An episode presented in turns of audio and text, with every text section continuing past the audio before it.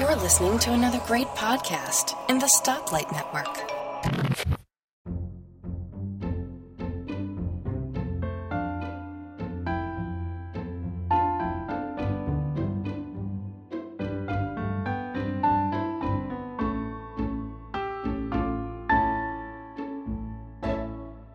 Hi, folks, and welcome to episode 18 of the Let's Talk Photography podcast. I'm your host, Bart Busschots, and this is show number 18, our question and answer show, the third one we've done so far. Um, joining me is a panel which is small in number but high in quality. Um, from my native country of Belgium, we have Stefan Lesage back with us. Hi, Stefan. Hello, Bart. How are you doing?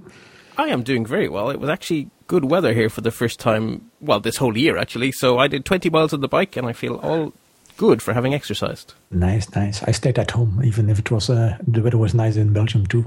Yeah. I forgot my camera, which was a mistake. Ooh. But anyway.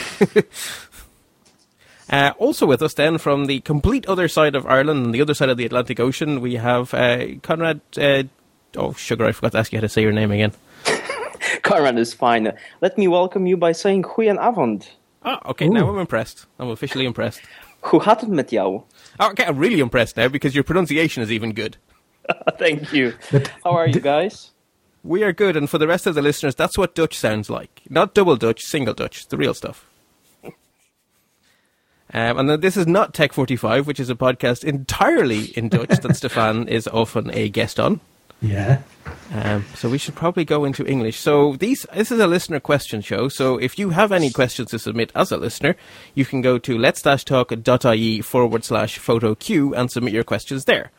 Uh, we have some questions submitted by listeners, and we're just going to go through them in order. And we, when we get to about an hour long show, we're going to stop, and uh, we may or may not get through all the questions, but you know, keep sending them in, and we'll do another Q and A show in a few months' time. So the first question was sent in some time ago by listener Tom. He says, I use Aperture. I would like to combine two or more photos into one JPEG or TIFF file to make a diptych or a triptych without any loss of quality, without any Adobe products. Uh, any suggestions on how to do that? Thanks. Um, I guess the first thing to say is you're definitely going to have to leave Aperture to do it. But mm-hmm. you don't necessarily have to go to Adobe because there are more than two photo editors in the world. Um, do have who on the panel does diptychs or triptychs? Well, first thing I would like to know is what, what exactly is a diptych or a triptych? Okay, a diptych is a fancy word for two photographs next to each other, and a triptych oh. is a fancy word for three photographs next to each other. So, so, if you post on Flickr a single image made up of two images, it's a diptych, and a single image made up of three images, is a triptych. So you'd usually have either a contrast or two different views of the same thing to make a diptych or a triptych. Oh, it's not, a, not just a collage of, of two different pictures. Yeah, it is basically. Yeah. So a collage mm. of two is a diptych. A collage of three is a triptych. Okay. I guess a cryptic is probably four, but I'm guessing now. I wouldn't know. No, that's that's important to clarify. Um, I do it from time to time, not very often. I do it sometimes. Uh, do you do you ever do diptychs or triptychs, Stefan? Uh, I know I've been searching for, for a tool a while ago who, which uh, could help me make a collage of two or three or four pictures, but uh, I, I, think I ended up with uh, with uh, how was it called uh, something like Collage Factory or something like that, and it it allows you to pick three or four or more pictures and, and combine them into one image. Yeah. But other than that, I haven't really really done anything like that yet.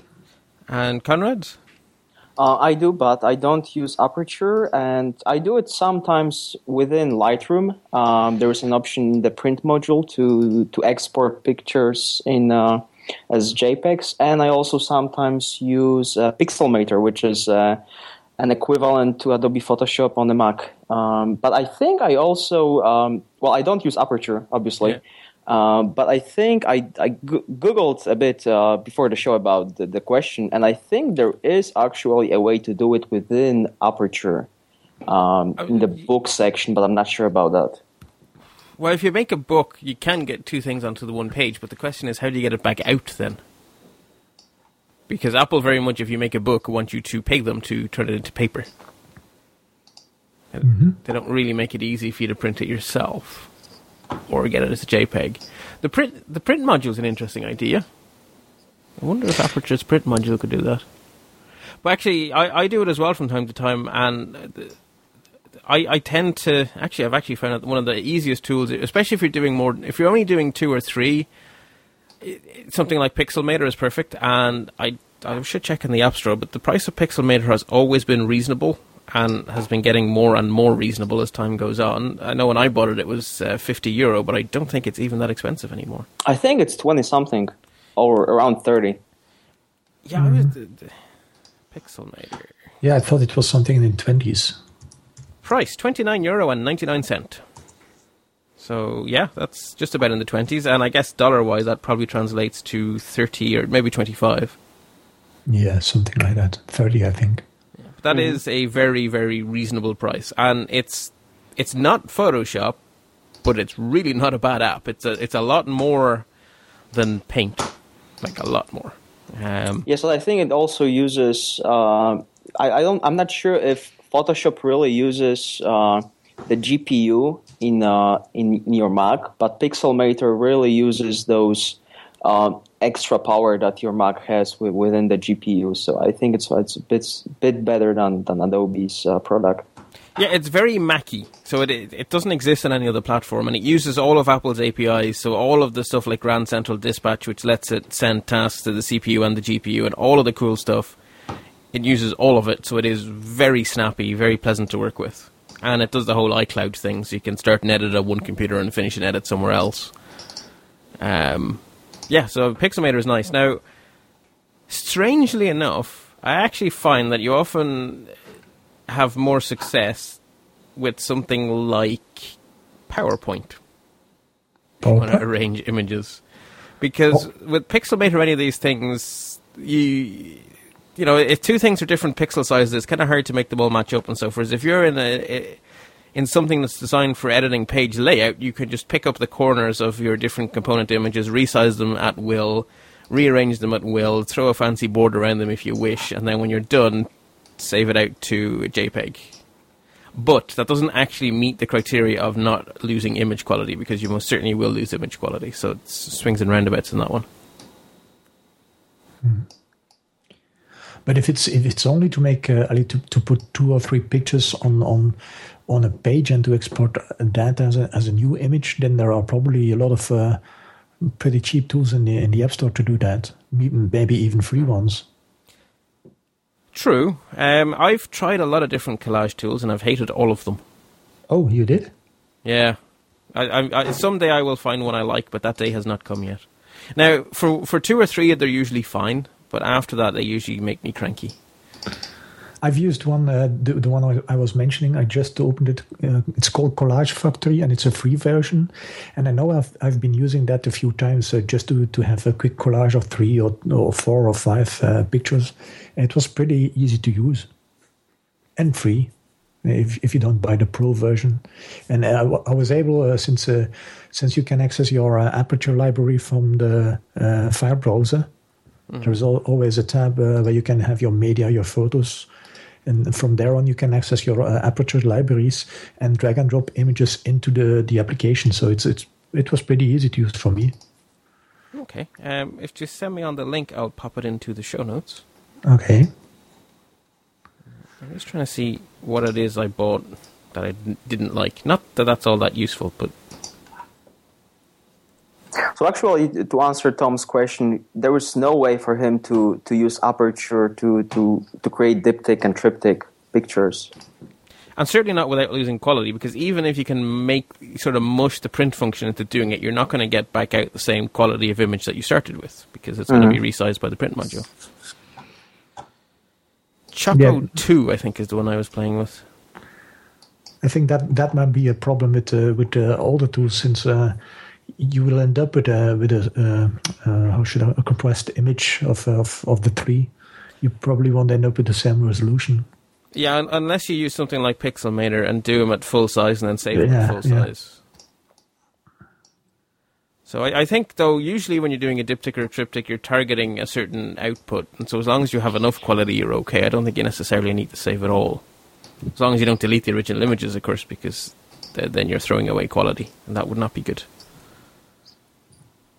Yeah, I, I hope that's at least some help, Tom. Um, not entirely sure it's as nice of an answer as you were hoping for. Uh, it would be great if someone just added a, you know, if Apple were to say developing aperture to make it better, and had like a little brick where you could say collage, but I'm afraid it doesn't exist.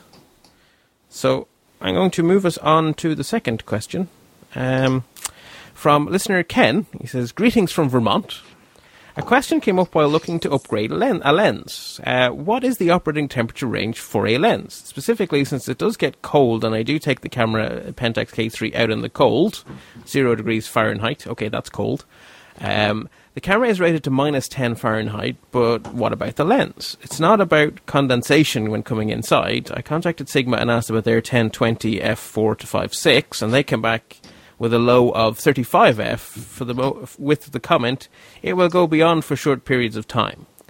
I've checked Pentax lenses and the specs do not specify a temperature range. Several Pentax blogs state use well below zero degrees, so I wonder if it, this might be a good thing to talk about. Many thanks for the show, Ken. Um, it's not an easy question to answer because I'm pretty sure every lens is different. Um, but for what it's worth, my thoughts on it are that all lenses have moving parts all moving parts need lubrication. So the reason you can't let your lens get too cold is because it will freeze whatever it is that's lubricating all the moving parts, and if you then try to move those moving parts, you'll just break things. Um, because there won't be lubrication, so you'll have friction, and at best you'll do it'll just be horrible to operate. At worst, you'll actually do damage. So I actually think all you can do is ask the lens manufacturer because it's going to entirely depend on which choice they made for which lubricant to put into their lens. And it, Conrad, given that you have ancestry in a North European country where it gets bloody cold, do you have any experiences of going out into the, the freezing cold with camera equipment and how it's survived? I do. Um, in fact, I've, I've never, I was, I never was afraid uh, about the lens getting too cold in freezing temperatures. Uh, I was always more afraid about the, the camera and, mm. of course, about the condensation. Uh, and what you said, I think it, it's it's very it pinpoints very nicely uh, about the moving parts because every material uh, in cold temperatures it shrinks slightly, and in yes. warm temperatures it expands.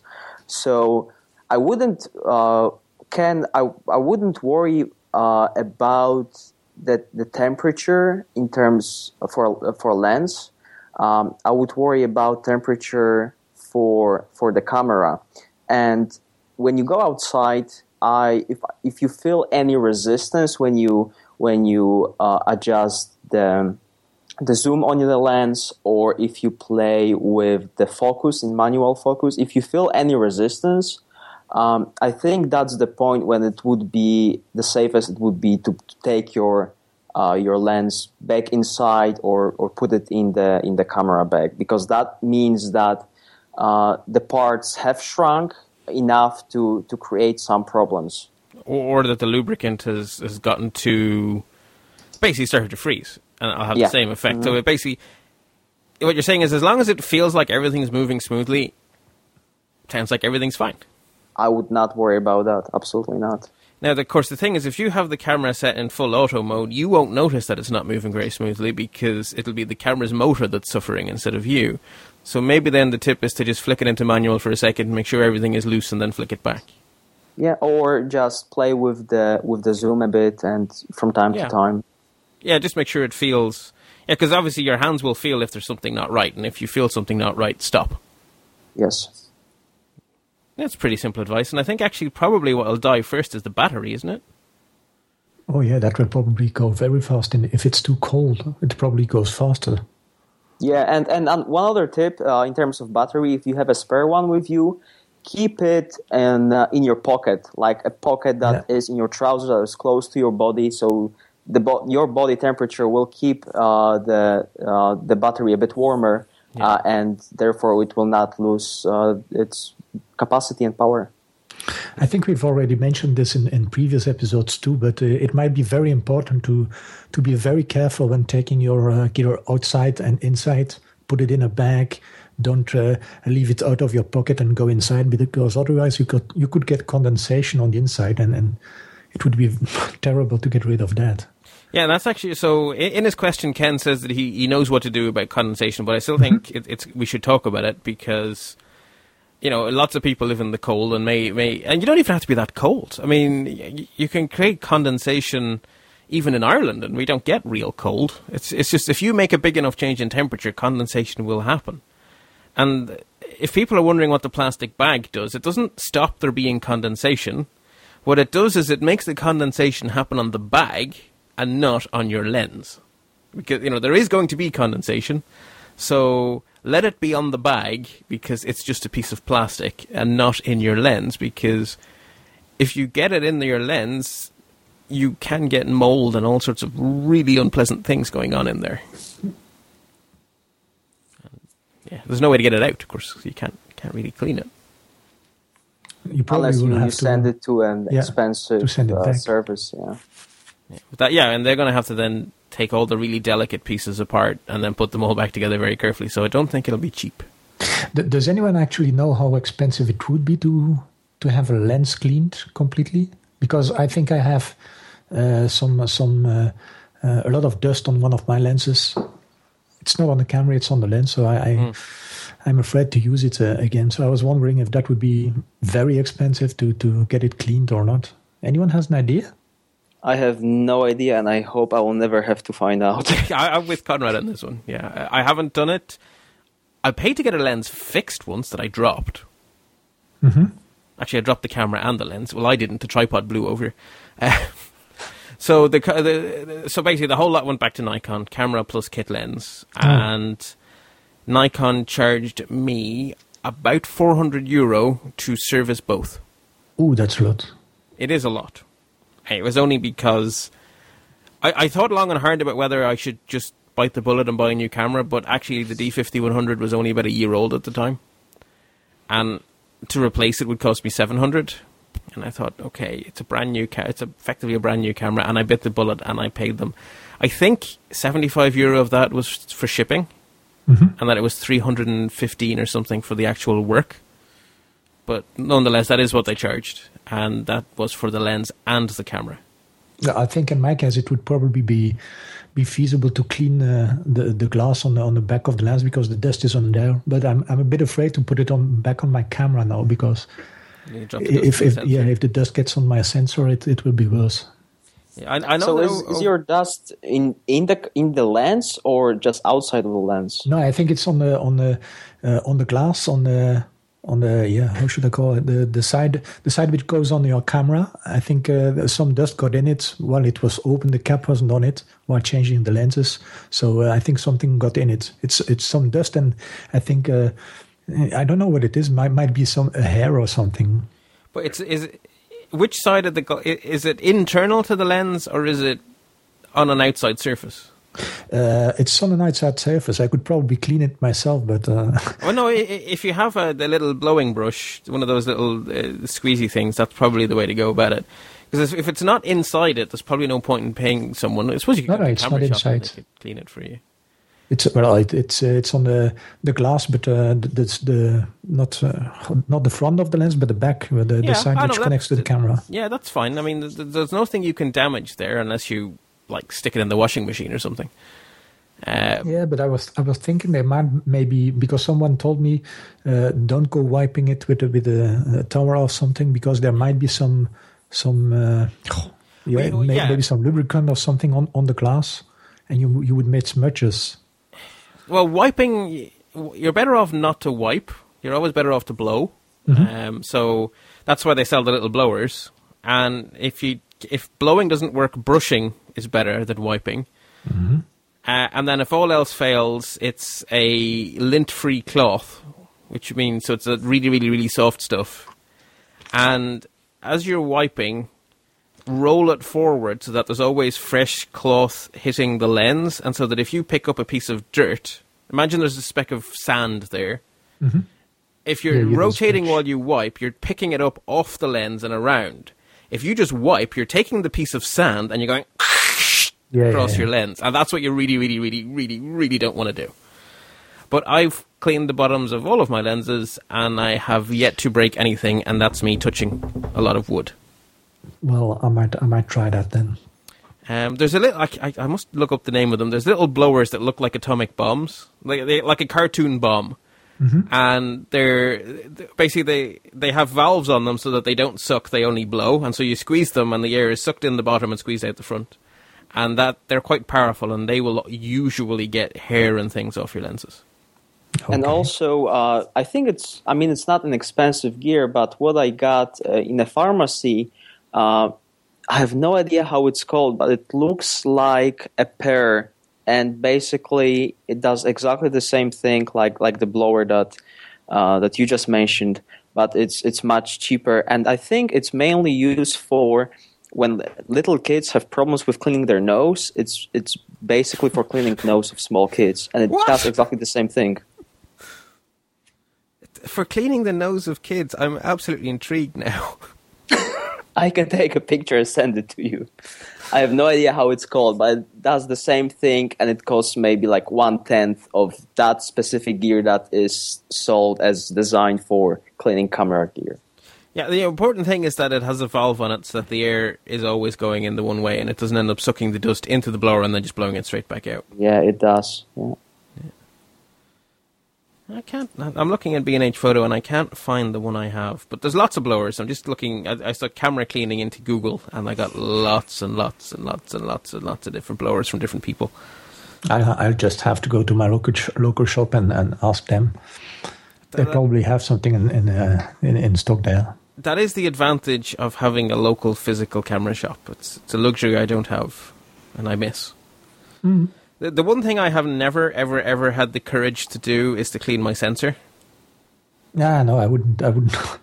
There I are people who do it themselves, and there are lots and lots and lots of kits here. I'm I'm scrolling through the B and H photo site, and there are more kits for cleaning sensors than the, than I've had hot breakfasts. I've done it myself so many times, and really, there is nothing to worry about. Really? Really, believe me. And I've done a stupid thing with. Um, here in the US, they have this um, uh, cans uh, air. Basically, it's Mm. it's a condensed air in, in, in a can, but it's a some it's a chemical that is liquid and is very cold. And if you press it under a weird angle, this cold liquid just goes out instead of the air. Yeah. Ooh. and I used it on the directly on the sensor, and of course, yes, and exactly that was my reaction. And guess what? Nothing happened to the sensor with that. Um, so they are covered, like you know, there are protective layers over the sensor, and I know in theory it's all fine, but it still scares me. Mm. But, uh, that's actually one of the advantages of having dropped my camera and having it have to go back to Nikon is the sensor got really well cleaned. Oh yeah, probably. But then again, for that amount of money, that's not a very efficient way of cleaning one sensor. Nah. So anyway, yeah, I can't find the link to the really cool blower I have that's in the shape of a, of a cartoon bomb, but it has like fins and everything on it.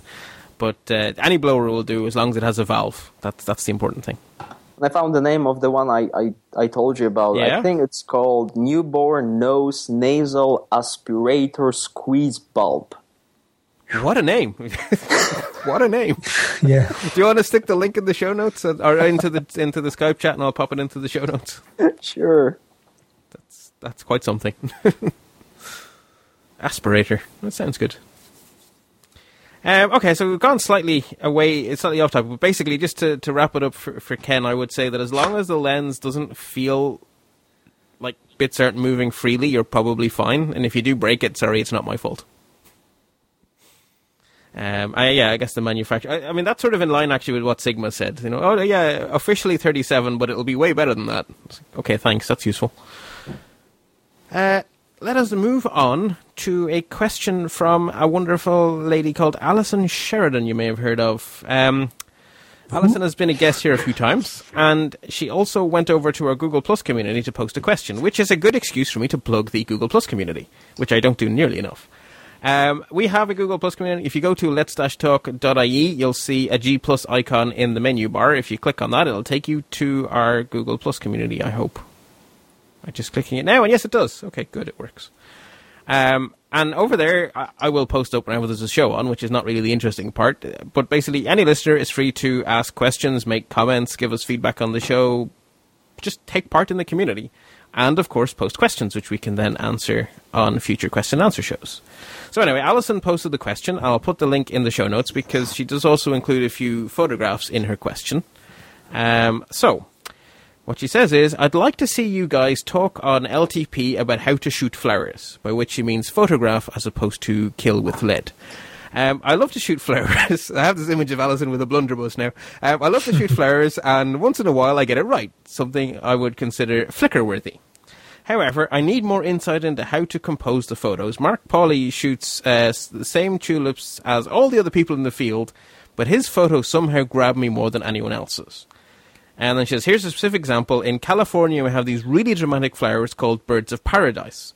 I've taken hundreds of photos of them, and for the life of me, can't find an angle, lighting, composition that really shows them off. Um, I've given them room to look into. They look like birds. I've gotten sunsets behind them. I've tried a shallow depth of field, looking down the nose at them. I even got dewdrops on them once, and I'm still not happy. So what do we think about photographing flowers? Um, actually, before we go into detail, so I do this from time to time. Um, Conrad, do you have do you shoot flowers often with the camera? Uh, not often, just occasionally. Just occasionally. And Stefan? Uh, same thing. Occasionally, not a lot. Not a lot. Okay. Um, I suppose the first thing I would say is that not all flowers are the same. The flowers range in size from a couple of millimeters across to sunflowers probably bigger too. So I guess your mileage may vary. Um, when you, when anyone here on the on the panel does shoot flowers, do you use a macro lens or do you just use regular regular lenses? Uh, I don't think I have a specific macro lens, so uh, I'm I'm using my regular lens. I actually I I uh, whenever I I shoot uh, flowers, I take my little Nikon P seventy eight hundred and I turn the macro mode um, so I don't have a specific uh, macro lens for that, but I use the macro mode in, in the camera. Okay, so I, am not very good with my model numbers. Is that a point and shoot camera, or what is that? It is a point and shoot, yes. Okay, so effective. Okay, and then when you flick it in macro mode, it will let you focus very close. Yes. And uh, how close are we talking? Like centimeters? We talk about five, six centimeters. Wow. Okay, that's close. That's close, yeah. yeah it's very close. Um, I, I, remember early on when I was getting into digital photography, I asked a, a, friend of mine who had been shooting for years, I was like, I'm thinking of buying a macro lens. I want to shoot flowers. And he said, Don't waste your money. That's what he said to me. He said, Stand back and zoom in. Which is great advice that I've actually kept to all along. So, what I use for all of my flower macros is a my 18 to 3 no 18 to 250 millimeter lens which is a sigma lens which has the advantage that its closest focus distance is 30 centimeters. Now 30 centimeters is a lot further away than 6 but at 250 millimeters with a crop factor of 1.5 that's actually very close indeed. And so you know you have 10 megapixels so you can even crop a bit afterwards 30 centimeters away, 250 millimeter, crop factor 1.5, and then crop the 10 megapixel image afterwards, you can get some very macro shots, even though you don't actually own an officially macro lens. I mean, the 18 to 250 is an absolute workhorse of a lens, everything from landscapes to, well, anything really. Um, I think, though, if uh, where you can run into problems is like we're used to thinking that depth of field comes into play when you have like really low f numbers. Like f2, we all know is going to be really shallow depth of field. But the thing is, it's not only f number that determines depth of field. It's no. uh, four factors, if memory serves. It's f number, that's the easy one. It's how close you are to the thing you're taking a picture of. The closer you get, the shallower the depth of field gets. So macro means you're going close. There's problem number one. Uh, it's also the amount of millimeters of your lens. So your stand back and zoom in approach also kills you there because you're now zooming in a lot. So that cuts your depth of field down as well, and also the size of your sensor. So if you have a big full frame sensor, your depth of field is actually smaller than if you have a small crop factor sensor. And so actually a micro four thirds is probably easier to get a good depth of field up close than it is with uh, a full frame sensor.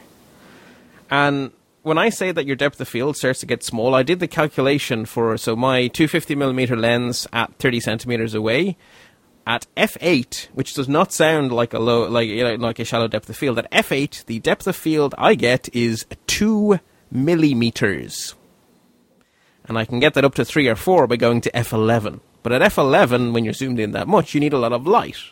And so, actually, bizarrely and weirdly, you're actually fighting with a depth of field problem, even though you probably wouldn't think you would be at f11. I think that's probably why I, in, in uh, when I w- started doing that, I, I tried it with my uh, my zoom lens too. But uh, the slightest wind you get gets mm. your images completely out of focus. Yes, yeah, because if your depth of field is two millimeter and the wind yeah. blows whatever it is three millimeter, that's it. You're gone. Yeah. Um, and the other thing, of course, is that your depth of field is flat, right? You have a plane in front of the image plane. And so if you take the same daisy and shoot straight down on it, those two millimeters are enough to get the center and the petals in focus. Mm-hmm. But if you're at an angle of 30 degrees, those two millimeters are not enough anymore. So then you have to choose do I pick the tip of the petals? Do I pick the middle? Or do I pick the end? Where, where am I going to have in focus? Because I just don't have enough to get it all.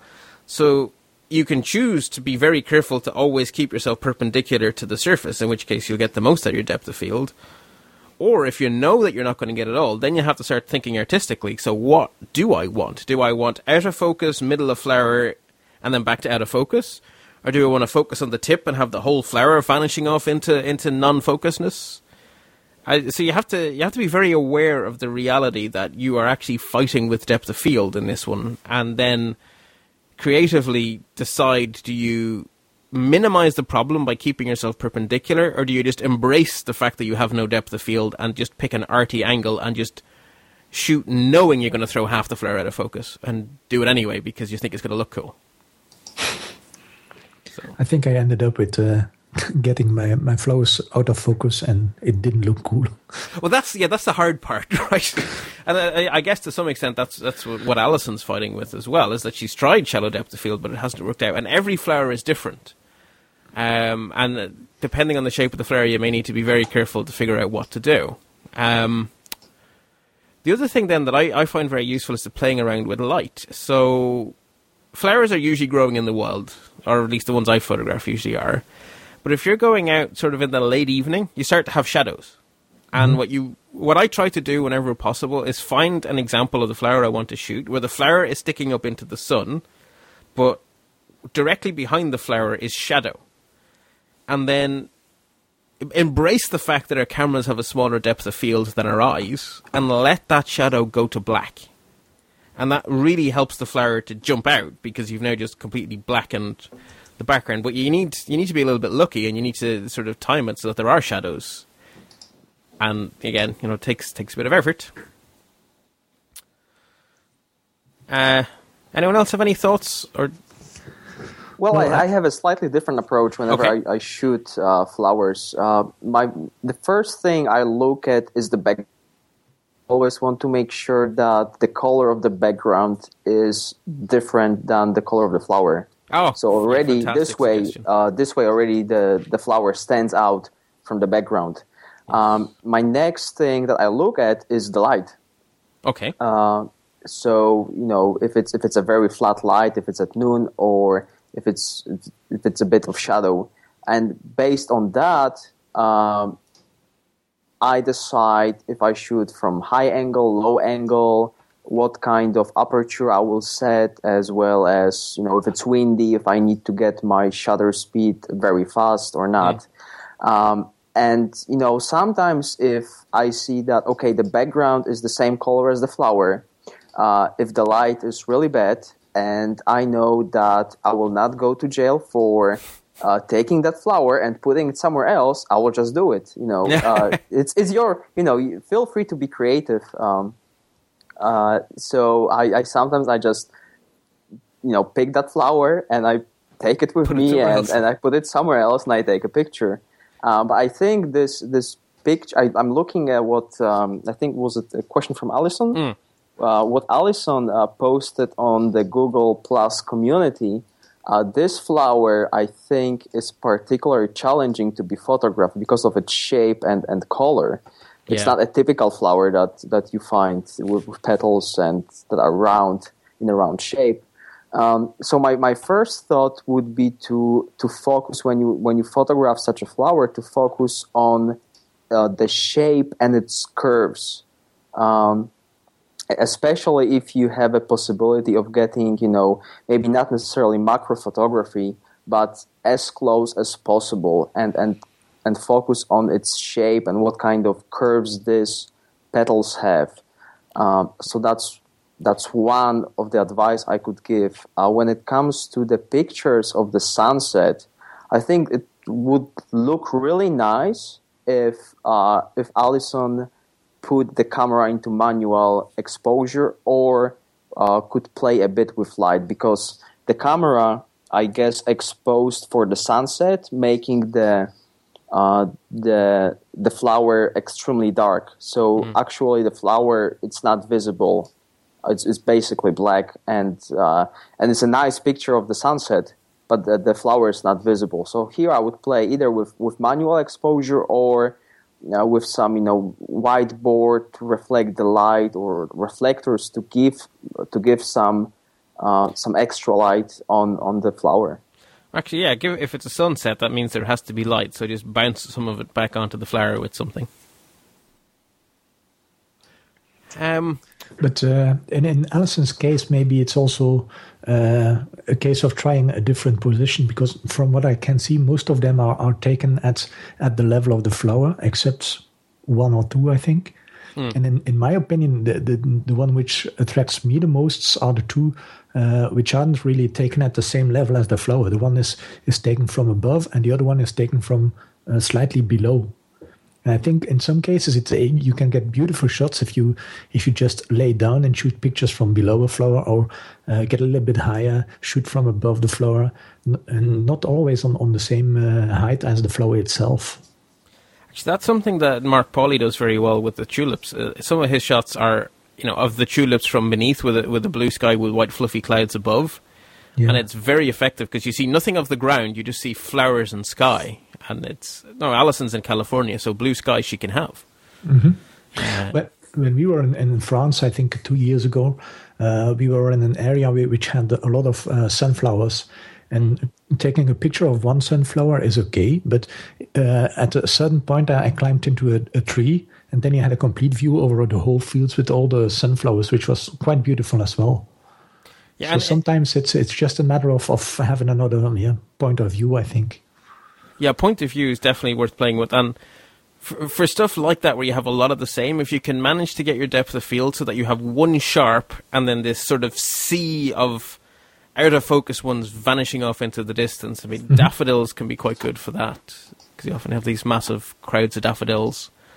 Uh, sunflowers, of course, they're literally planted like that. I mean, it's fabulous when you see that. Um, something else actually that just occurs to me, you know, Alison usually has blue sky, but actually, if you're going to be doing macro stuff, actually what you want is an overcast sky.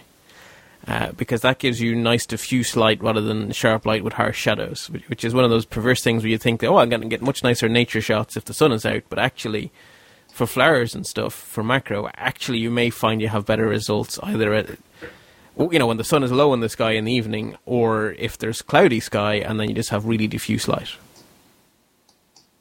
And I have one one more thing to say. Uh, okay. Uh, it doesn't correspond directly to Alison's question, but since macro has been mentioned so many times, uh, there is a comp- I think it's a Chinese company, uh, but actually their products seem of very good quality. They have just released a very affordable manual focus macro lens. Um, the company is called Venus, V E N U S, and the the lens they have it's it's a very specific lens because I believe the uh, the um, it's too the how is it called? Oh, I'm I'm stuck right now. Um,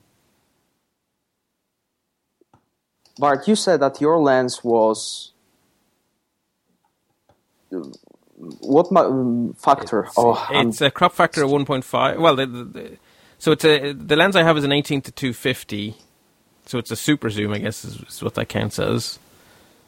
Uh, yeah, I'm missing the word right now. Anyway, it's it's the lens they produce. First of all, it's very affordable. I think it's around four hundred dollars.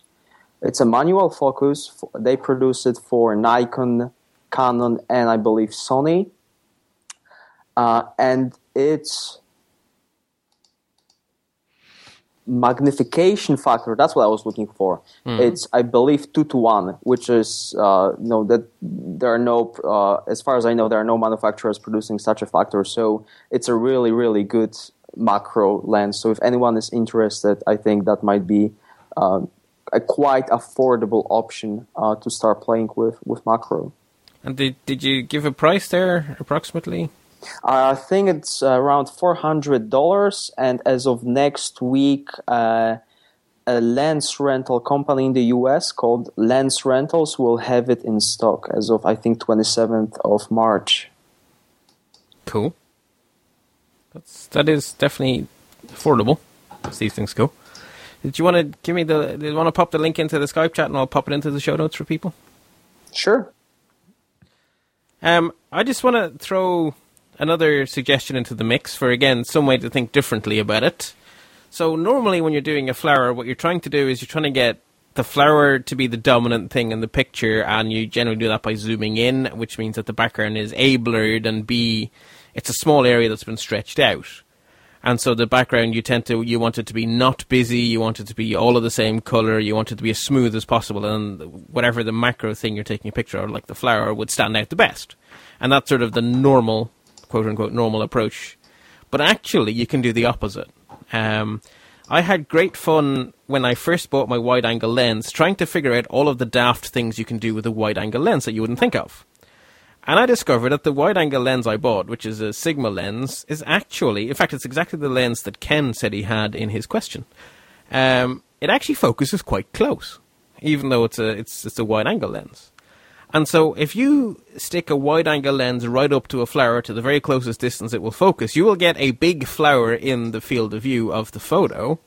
But instead of the background being a small thing in the distance that's been stretched to fill the whole background, you have the opposite effect where the background is condensed and you see the entire garden stretching out behind the flower.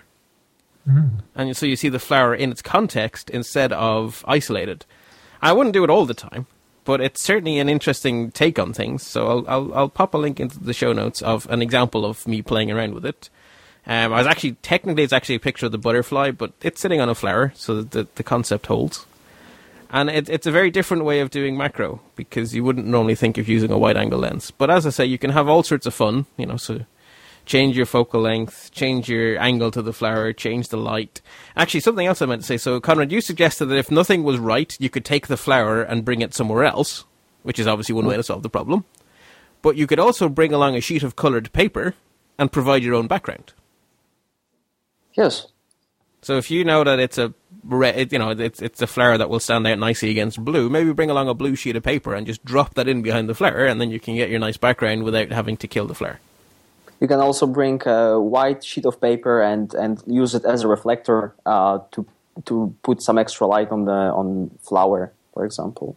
Yeah, so if you're in the California sun and it's about lunchtime, which means it's very the sun is high in the sky and very bright, you're going to have really strong shadows, and that may not work well with a gentle, delicate flower because you probably want it to feel gentle and fluffy rather than harsh and hard.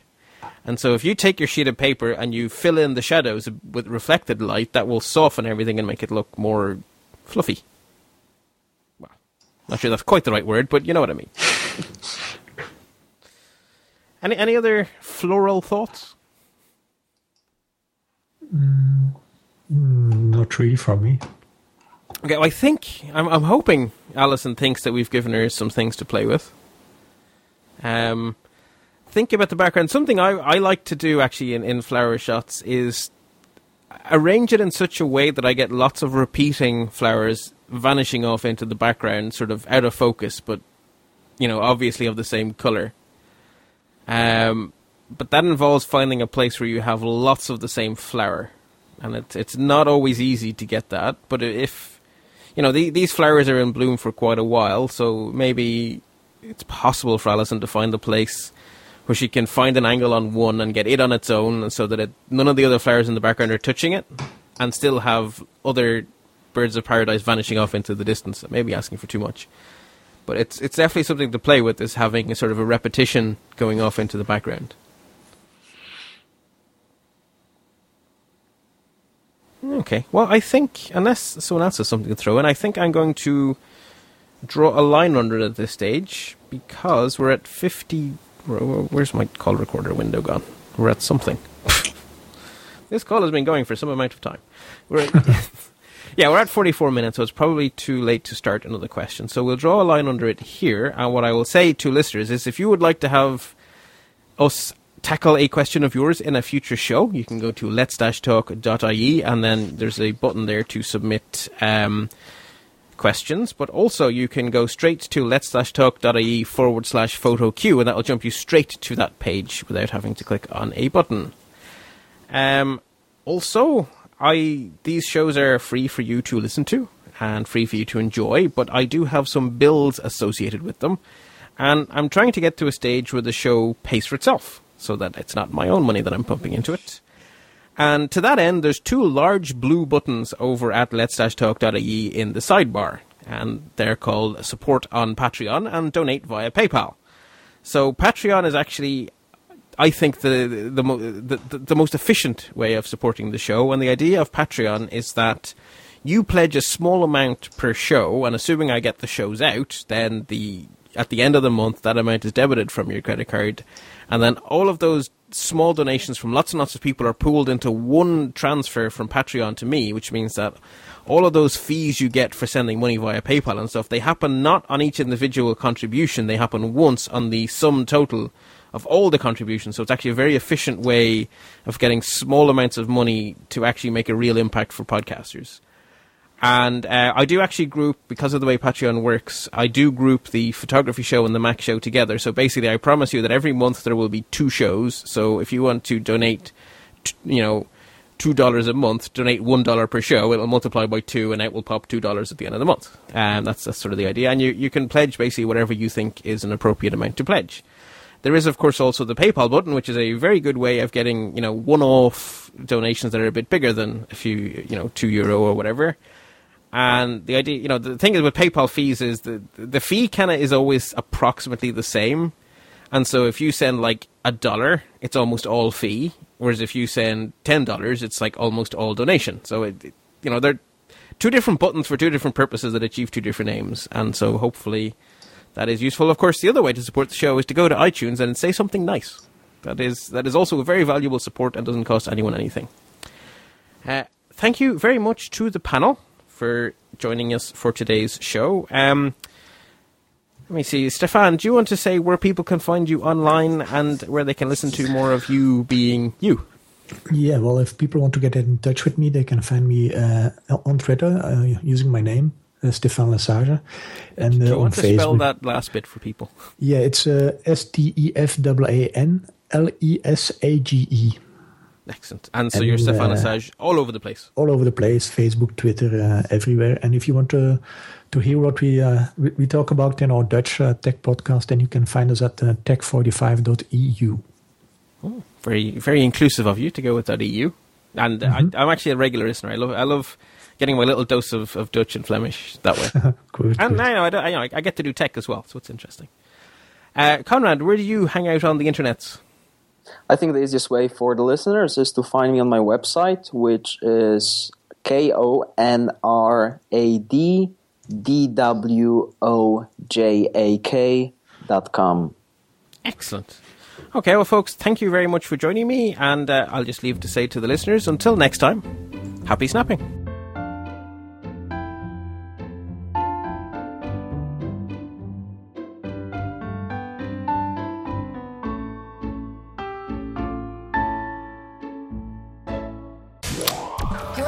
To another great podcast in the Stoplight Network. Are you a geek? I guess so. What do you mean you guess so? Prove your geek cred. I don't need to prove myself to you. I'm the new host of the geekiest show ever.